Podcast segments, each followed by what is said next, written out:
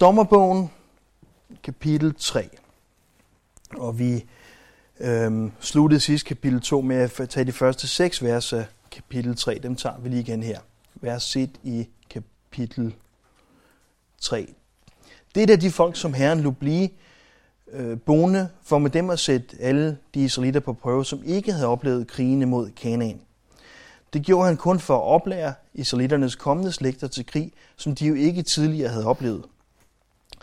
Det er de fem filisterfyrster, alle kananæerne og sidonitterne samt hevitterne, der bor i Libanons bjerge, fra Baal Hammonbjerget til øh, Lebo Hamat.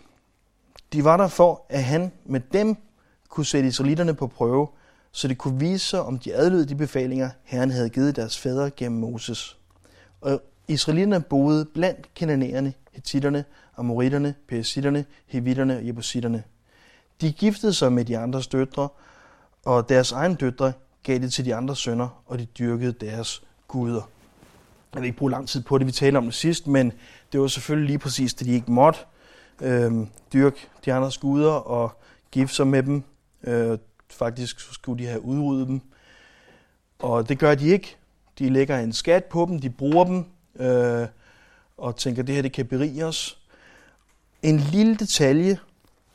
I starten så har vi lommer af øh, kananæer, der bor blandt øh, israelitterne. Men her i vers 5, der ser vi, og israelitterne boede blandt kananæerne og alle de her andre. Og jeg tror, det siger lidt om, om øh, antallet og fordelingerne også. Så det, som de lå være, det voksede så større og var ikke til at håndtere og blev en plage for dem, ganske som Gud havde sagt. Og det er også tilfældet i vores liv. De ting, som Gud siger, vi skal gøre op med, når vi er stærke nok. Øh, hvis vi tænker, at det kan berige os, vi tænker, at det kan vi bruge i vores liv i ulydighed, ja, så rammer det os senere. Så bliver det ikke til at styre. Husk på den cyklus, vi ser syv gange i dommerbogen. At folket vender sig fra Gud, Gud lader dem, Gud lader dem lide nederlag til fjenderne, og folket råber til Gud, når de er besat eller undertrykt af, af fjenderne. Og Gud rejser så en leder eller en dommer, der leder folket til sejr. Desværre går der sjældent mere en generation, end en generation, før at cyklusen så starter igen. Næste generation vender sig fra Gud og så videre. Opdelingen her øh, har vi taget lidt simpelt. Vi er lige blevet færdige med Israels ulydighed, så hele kapitel 1 og så til 3-6, faktisk det, den sektion, vi læser nu. Øhm, og nu kommer vi til, at Gud oprejser dommere. Det her fra 3-7 og videre frem til 16.31. Og til sidst har vi så Israels fortsatte forfald, 17.1 og resten af bogen. Så vi starter dommerne nu. Nu er det nu, der sker noget. Og det kaster vi os direkte ud i, i vers 7 med Otniel. Israelitterne gjorde, hvad der var ondt i Herrens øjne. De glemte Herren deres Gud og dyrkede balerne og astarterne. Der flammede Herrens fred op mod Israel, og han gav dem i hænderne på Aram, Naharajims konge, Kushan Rishatim. Otte år var israelitterne underkastet Kusham Rishatajim. Israelitterne råbte til Herren, og han lå en befrier fremstå blandt dem, og han frelste dem. Det var Otniel, søn af Kalebs yngre bror Kenas. Herrens ånd kom over ham, og han blev dommer i Israel. Han drog i krig, og Herren gav Arameerkongen Kushan Rishatayim i hans hånd, så han fik magten over Kushan Rishatayim. Derefter havde landet ro i 40 år, så døde Otniel, Kenas søn. Vi talte om sidst, hvordan øh, kananæernes ærebrug, altså deres landbrug, var tæt relateret til deres afgudstyrkelse på alle mulige vemmelige måder. Øh, de havde jo Baal, som var øh, Gud for vejret, eller som de tilbed som en Gud for vejret, og i et bondesamfund betyder det selvfølgelig også guden for rigdom og guden for succes. Det hele handler om, hvor stor ens høst den bliver. Så det var øh, guden for rigdom, mark, succes, øh, alt sammen indirekte, fordi han var værgud, og han er afbildet med lyn i hånden osv. Øhm, og så er starte guden for frugtbarhed. Øh, hun har også flere navne øh, andre steder i verden. Og øhm, selvfølgelig frugtbarhed, sex og så videre, men også vigtigt, når man er et landbrugssamfund og, og øhm, hvad hedder det, ja, at tilbyde den her frugtbarhedsgud. Og da Israel havde været nomader, eller i hvert fald vandret i 40 år, uden de store erfaringer i landbrug og levet af, af manna det meste af tiden, så har det selvfølgelig været fristende at fagne kanonerernes metoder. De har jo selvfølgelig kigget på, hvordan de lavede landbrug, og så har de taget lidt for meget med i købet. Øhm, og som sagt var det tæt forbundet til deres afgudstyrkelse. Der var nedværdigende seksuelle orgier, når man, når man øh, såede og høstede, og der var børneoffringer osv. Øhm, forældregenerationen af dem, der kom ud af, eller den første generation af dem, der, der kom ud af, af Ægypten, da Herren han ledte Israel ud af Ægypten, de kom jo ikke ind i Kanaans land. De gik de her 40 år i ørkenen, hvor Gud så rensede den her egyptiske afgudstyrkelse ud af dem, og så taget ud i, hvem der stolede på ham. Det var kun Josva og Kaleb, og så hele den nye generation, der kom ind i Kanaans land, eller det forjættede land. Og jeg tror, en del af budskabet, som vi også læste sidst, er, at når Gud han gør så meget ud af at rense afgudstyrkelsen ud af sit udvalgte folk, så er det nok hverken meningen eller en god idé med det samme at adoptere kanonerernes afgudstyrkelse. Så det er ikke for sjov, at, at, at der er en hel generation, som ikke kommer til at opleve det, som er blevet lovet dem eller det folk, at det først bliver næste generation. 40 år vandrede de bare rundt og faktisk ventede på at få renset ud i afgudstyrkelsen, og øh, blev sat på alle mulige prøver selvfølgelig, som vi læser det i Mosebøgerne. Men, men dem, der egentlig var klar til i Guds øjne at komme ind i det nye land, det var ud over to mennesker, kun en helt ny generation, dem som ikke havde den her afgudstyrkelse med sig. Og alligevel, så kaster de sig ud i kananernes afgudstyrkelse. Og vi kan kende det i vores liv. Vi er blevet sat fri, mange af os, fra en livsstil, eller øhm, ja, en vane eller et liv, som vi alt for hurtigt kaster os tilbage til, eller kaster os ud i en ny søn, eller en ny vane, eller en ny forkert livsstil.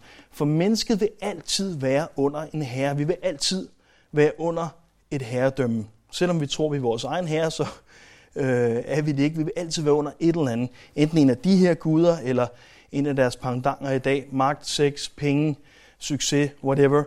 Øhm, men det eneste, der selvfølgelig giver mening, det er at være under øh, den rigtige Gud, Jarvis øh, øh, ledelse og hans, øh, hvad hedder sådan noget, øh, herredømme. Ikke?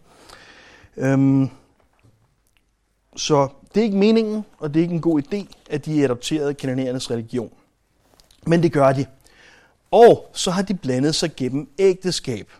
Og det var også det, de fik at vide, at de ikke måtte. Der var to ting, øh, de især ikke måtte. De måtte ikke lave en pagt med landets indbyggere, og de måtte ikke tage del i deres afgudstyrkelse, læser vi i 5. Mosebog, kapitel 20. Og de gør begge dele, ikke bare den pagt, men de gifter sig med dem, og de tager så sandelig del i deres afgudstyrkelse, og de skulle faktisk have slået dem alle sammen ihjel. Det kan lyde brutalt, at de skulle have udryddet hele det folk. Det var det, de fik at vide. Det er det, Gud siger til dem.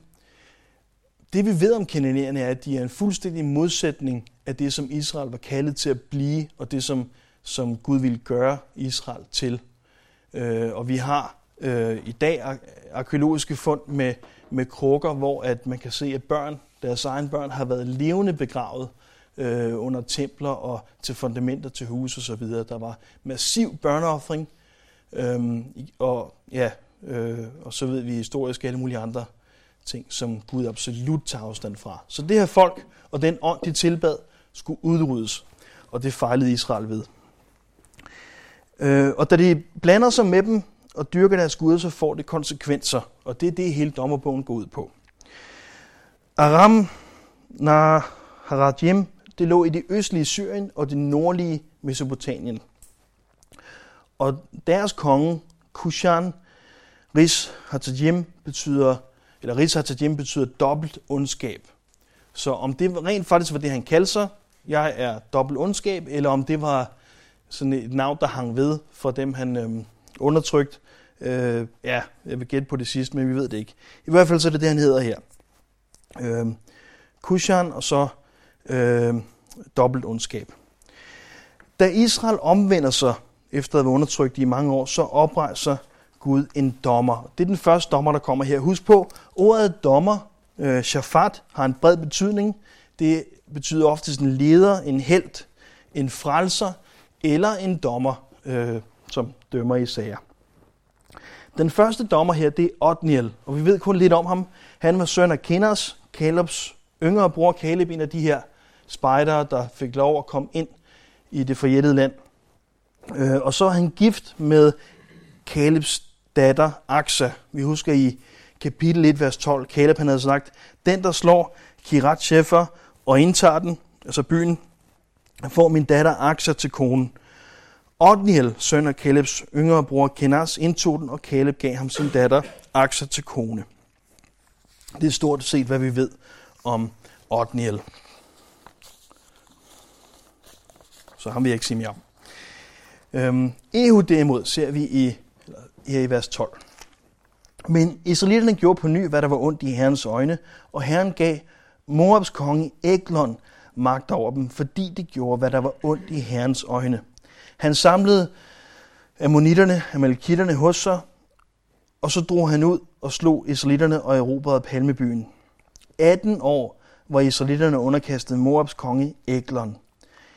Israelitterne råbte til Herren, og han lod en befrier fremstå. Benjamitten Ehud, Geras søn, han var kajthåndet. En gang sendte israelitterne ham til Moabs konge Eglon med tribut. Ehud lavede sig et tvækket svær, en gomed lang, og spændte det om lænden på højre side under sine klæder. Så bragte han tributten til Moabitterkongen Eglon. Eglon var en meget fed mand. Det er faktisk den eneste i Bibelen, som, som er omtalt som en meget fed mand. Øhm, da Ehud havde afleveret tributten, fulgtes han med de folk, der havde båret den. For Pesilim øh, ved Gilgal vendte han tilbage og Lomelle. jeg har noget at sige, øh, jeg har noget at sige der under fire øjne, kongen. Stilhed, befalede kongen, og alle, der stod omkring ham, gik ud. Da Ehud kom ind til ham, øh, sad han alene i sit kølige værelse ovenpå. Ehud sagde, jeg har et ord for Gud til dig. Kongen rejste sig fra stolen. Og Ehud rakte sin venstre hånd ud og greb sværet, han havde ved sin højre side, og gjorde det i maven på ham. Så skæftet gik ind sammen med klingen, og fittet lukkede sig om klingen, for han trak ikke sværet ud af maven på ham. Så gik, Egl, så gik Ehud ud i forhallen og lukkede og låste døren til værelset efter sig. Da han var gået, kom kongens folk, og da de så, at døren til værelset var låst, sagde de, han er nok ved at forrette sin nødtørft i det kølige kammer. De ventede længe, men da han ikke åbnede døren til værelset, hentede de nøglen og åbnede, og der lå deres herre død på gulvet. Mens de havde stået og ventet, var Ehud sluppet bort. Han fortsatte forbi øhm, Pesilim og bragte sig i sikkerhed i Sierra. Da han var nået til Efraims bjergland, stødte han i hornet, og Israelitterne fulgte ham ned øh, fra bjergene. Han gik selv i spidsen. Følg mig, sagde han til dem, for Herren har givet jeres fjender morbitterne i jeres hånd. De fulgte ham og afskar morbitterne fra Jordans vadesteder. Ingen eneste lå de komme over. Ved den lejlighed slog de omkring 10.000 morbitter ihjel, alle sammen kraftige og tabre mænd. Ingen undslap. Den dag bukkede morbitterne under for israelitterne. Derefter havde landet ro i 80 år. Så Ehud er til synlædende blandt dem, der er udvalgt til at overbringe øh, tribut eller øh, afpresningspenge eller ja, øh, besættelsespenge, eller hvad man kalder dem, til Moabiternes konge Eglon. Og Ehud er venstrehåndet, og så vidt jeg kan forstå, så bliver der set ned på venstrehåndede folk, og det gør der stadigvæk i mange kulturer i verden. Den venstre hånd var den urene, den man brugte til urene ting, og højre hånd var den rene, den man spiste med og, og gav hånd med osv.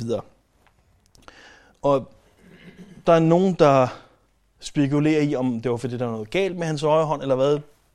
Det har vi ingen chance for at vide noget som helst om. Jeg håber ikke, jeg fornærmer nogen, men Gud han havde skabt Ehud som spejljern med et formål.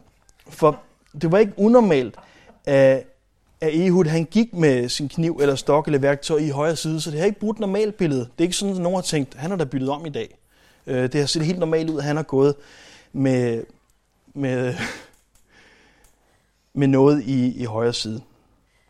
Og Ehud laver så det her tvirket svær, en et lang, altså øh, cirka 45 cm lang, og bærer det i højre side, for man trækker selvfølgelig henover kroppen.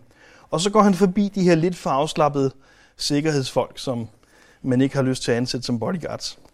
Øhm, ja, og så får han dolket kongen der. Han venter lige til de andre er væk. Læg mærke til det. Når de andre er væk, så går han tilbage og siger, øh, jeg har lige noget, jeg skal sige det. Jeg har et budskab fra Gud. Og siger, åh, det lyder spændende. Og så får han jaget den der hele vejen ind i, i dunken. Øhm, men det er kun startskuddet. For jeg ved ikke, Øh, selvfølgelig er det vildt, at han kan komme ind med, med det her svær og komme forbi sikkerhedsfolk, når han kan få dolket kongen, og han hopper på den og er dum nok osv. Men det her det er kun startskud. I virkeligheden har han bare dolket en fed mand.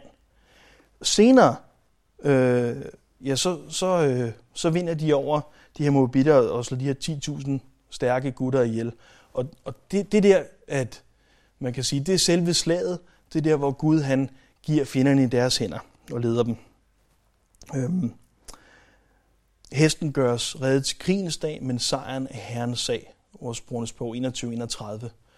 Så her der følger de bare Guds bud, og de vinder.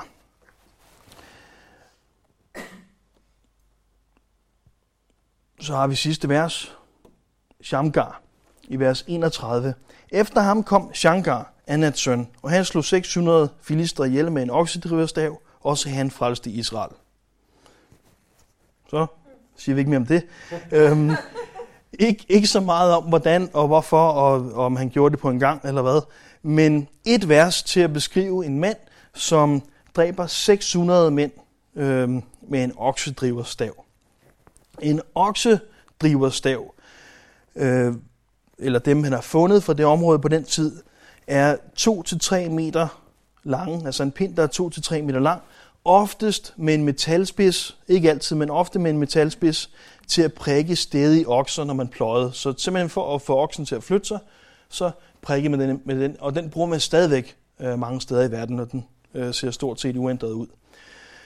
Det er den samme, det samme instrument, som er beskrevet i Apostlenes Gerning 26.14, hvor øh, øh, øh, Paulus, altså mens han er Saulus, forfølger de kristne, og Jesus så siger til ham, hvorfor forfølger du mig, Saul? Det bliver hårdt for dig at spare, eller det bliver hårdt for dig at stampe imod brøden, står der. Og brøden, det er den spids, der er på kvædriverstaven. Så man, man prikkede simpelthen en okse, men en okse, den vil af natur forsvare sig, den vil sparke tilbage, sparke bagud. Og så sørger man for at placere øh, brøden, sådan så når den sparker, så sparker den altså på øh, den her øh, brød på kvædriverstaven så den lærte efterhånden ikke at sparke igen, men bare at gå fremad, når man prædiker den. Og sådan en er selvfølgelig tykhudet, altså en okse kan holde til meget, og derfor gør man sådan noget. Men det er ikke et spyd. Den er ikke lavet til at dræbe folk, den er ikke lavet til at skade en okse. En okse var dyr. Det var ikke sådan, at man bare brugte den som torturredskab for sjov. Så man kan sige, han, det svarer lidt til at dræbe 600 mand men med et legetøjsspyd eller et, et træsvær. Øhm, og det er selvfølgelig øh, et mirakel i sig selv. Det er i virkeligheden ikke så meget, vi ved om de tre første dommer, slet ikke den sidste her. Øh, der er ikke meget beskrivelse af dem som personer, og formentlig er det heller ikke meningen, at vi skal se for meget på selve dommerne, hvordan de var opdraget, og hvordan de var trænet eller ikke trænet i at bruge landbrugs, landbrugsredskaber som våben, eller smedet svær, eller øh, der står ikke rigtig noget om det. Øh, jeg tror, det vi skal fokusere på, eller det vi skal fokusere på, på er selvfølgelig øh, Herren, som oprejser de her dommer, og hvordan han timer tingene, og hvordan han, øh, han bruger dem til at, at tjene sit formål. De er ikke helte, som udfører bedrifter i egen kraft, og som Herren så gør brug af. Det er det, der er det vigtige. Det er ikke sådan nogen, man siger, det er de bedste krigere, der overhovedet er, og, og det er de stærkeste, og, og derfor bruger Gud dem. Men de blev helte, og de blev ledere, fordi de var kaldet, sendt og udrustet af Herren. Gud han bruger ofte helt almindelige folk, og nogle gange tager han nogen som øh, Samson, som jo selvfølgelig var udvalgt fra start af til at være stor og stærk, men så tager han nogen, der er stærke og bruger dem, men ofte så kalder Gud de ukvalificerede. Øhm, Noah, han var en god skibsbygger sikkert, men han var ikke særlig god til at prædike formentlig. Der var i hvert fald ikke nogen, der tog imod, øh, når han prædikede retfærdighed, som der står. Øhm, eller også var folk bare øh, hård hud. Og i hvert fald senere i hans liv drak han lidt for meget. Abraham var for gammel, alt for gammel til det, han øh, var kaldet til. Samson var lidt for interesseret i de forkerte kvinder, og det blev hans fald. Gideon, han tvivlede på Guds kald og skulle bekræftes, eller have kaldet bekræftet igen og igen. Rahab var en skøge. Øh, Ruth var, hvad var hun? Hun var moabit. Øhm, det er da rigtigt, ikke? Jo, tak. Øhm, David var ægteskabsbryder og morder. Jonas han prøvede at stikke af fra Guds kald. Peter fornægtede Jesus, og de andre apostle stak af. Paulus var den største forfølger af kristne, da han blev kaldt. Prøv at tænke på, han var den største forfølger, den mest øh, intense forfølger af kristne, og han blev kaldet til at, at være den, der formentlig har skrevet det meste af det nye testamente, eller det omkring. Øhm, og Lazarus var død, da Jesus kaldte på ham. Det må man sige, det er sådan rimelig, rimelig ukvalificeret at være fuldstændig stendød i tre dage, når, når der bliver kaldt på en. Og alligevel så brugte, så brugte Gud de her mennesker øhm, til hans formål. Så Gud han kalder i sandhed de ukvalificerede. Og vi kan i hvert fald leve op til nogle af de kategorier her. Øhm, der er ikke noget, der diskvalificerer os for at tjene Gud, når han kalder os. Vi kan være diskvalificeret til alle mulige andre ting, vi har lyst til. Også til i vores tjeneste for Gud kan, kan vi, altså hvis jeg... Øh, ja, hvad kan jeg ikke? Det er jo bare at vælge. Men øhm, hvis jeg synes, nu vil jeg lede lovsangen i dag, altså det er jeg ikke specielt kvalificeret til. Jeg er sikker på, at hvis Gud kaldte mig til det, så kunne han bruge mig på en eller anden måde. Det kan jeg kun, fordi min tro er stærk nok til, at jeg tænker, at han kan bruge selv, selv mig kunne han bruge til det. Men, men selvfølgelig kan vi prøve ting i tjenesten, og, og det er også okay at prøve nogle ting, men vi må ikke tænke, når vi fejler, åh oh, nej, så er jeg ikke frelst, eller jeg er slet ikke udvalgt til noget. Men de ting, Gud han udvælger os til og kalder os til, dem udruster han os også til, og det har ikke noget med vores kvalifikationer at gøre.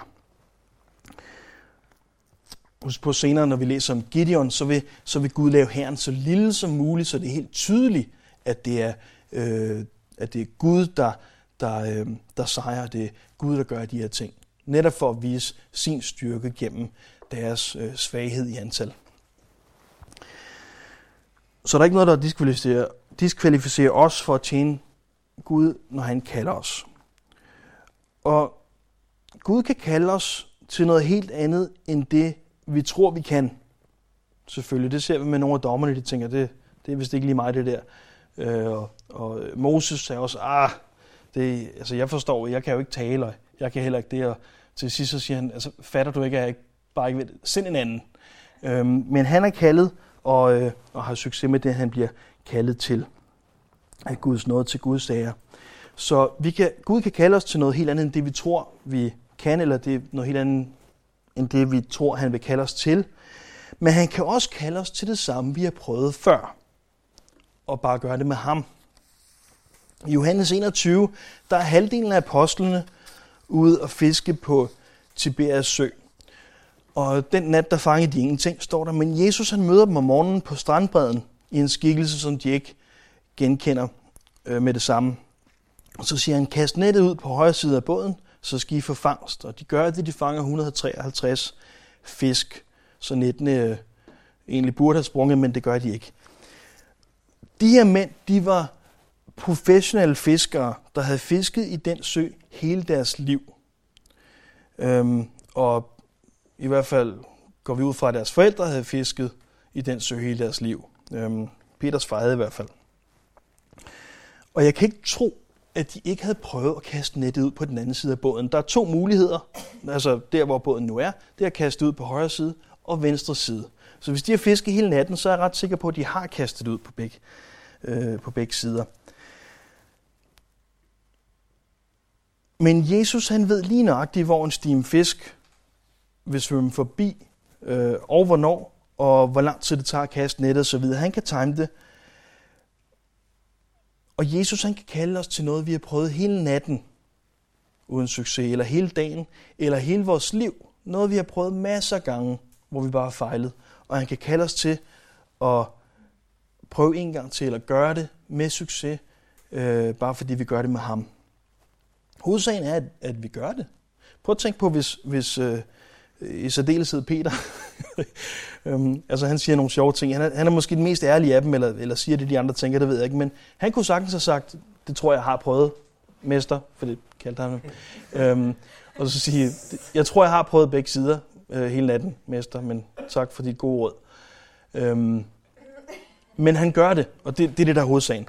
Altså selvom vi har prøvet det mange gange før, hvis Gud kalder os til noget, så gør det, selvom det er nøjagtigt det samme, så gør vi det med ham. Og hvis han kalder os, så er det hans vilje, der sker. Vi kan tjene Gud med det, vi har og det, vi er. En oksedriverstav, eller det redskab, du bruger, en kuglepind, eller hvad du nu bruger på dit arbejde, eller hvad du gør. Ikke på grund af, hvad vi er og hvad vi har. Prøv at se vers 10. Herrens ånd kom over ham, og han blev dommer i Israel. Så på grund af Herrens ånd, så sagt ordsprogenes bog 21.31, hesten gøres reddet til krigens dag, men sejren er Herrens sag. Eller, ikke ved magt og ikke ved styrke, men ved min ånd, siger herskars herre, Zacharias 4.6. Og den her vækkelse, der sker hver gang med de her dommer, der bliver oprejst, den er vild nok. Det er her alt kødet af i bogen. Det er her alt det sjove, der sker, eller alt det spændende, der sker med de her dommer. Men det vigtige, det er tiden mellem dommerne. For grunden til, at der hele tiden kommer en ny dommer, øh, det er jo fordi, at der er nogle nye, der har besat Israel, og grunden til, at der er nogle nye, der har besat øh, eller undertrykker israelitterne, det er jo, at de har vendt sig for Gud øh, og råber ud til Herren. Øhm, så man kan sige, hvis de havde leveret stabilt, hvis de var blevet alle generationerne i deres tjeneste for Gud og kun tilbedt ham, så har der ikke været brug for de her øh, krige igen og igen, og det er ligesom grunden til hele dommerbogen. Så det vigtige det er tiden mellem dommerne. Det vigtige det er tiden, tiden mellem vækkelsen og de her spændende højdepunkter med Herren, der er i vores liv. Det vigtige det er tiden mellem konferencen øh, hvert år, eller, eller øh, øh, mellem søndagerne, mellem bibelstudie. Det er, at vi vandrer med Herren, også øh, når vi ikke har de højdepunkter, at vi vælger ham.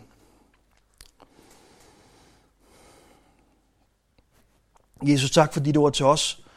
Tak for, ja, tak for dommerbogen. Tak for hele dit ord. Og vi beder dig her, at hvad du har at sige til os hver sag, må, må blive i os og slå rod i os her. Må dit ord blive husket. Må dit ord blive forstået, efterlevet og tilbedt her. Tak, Jesus. Amen.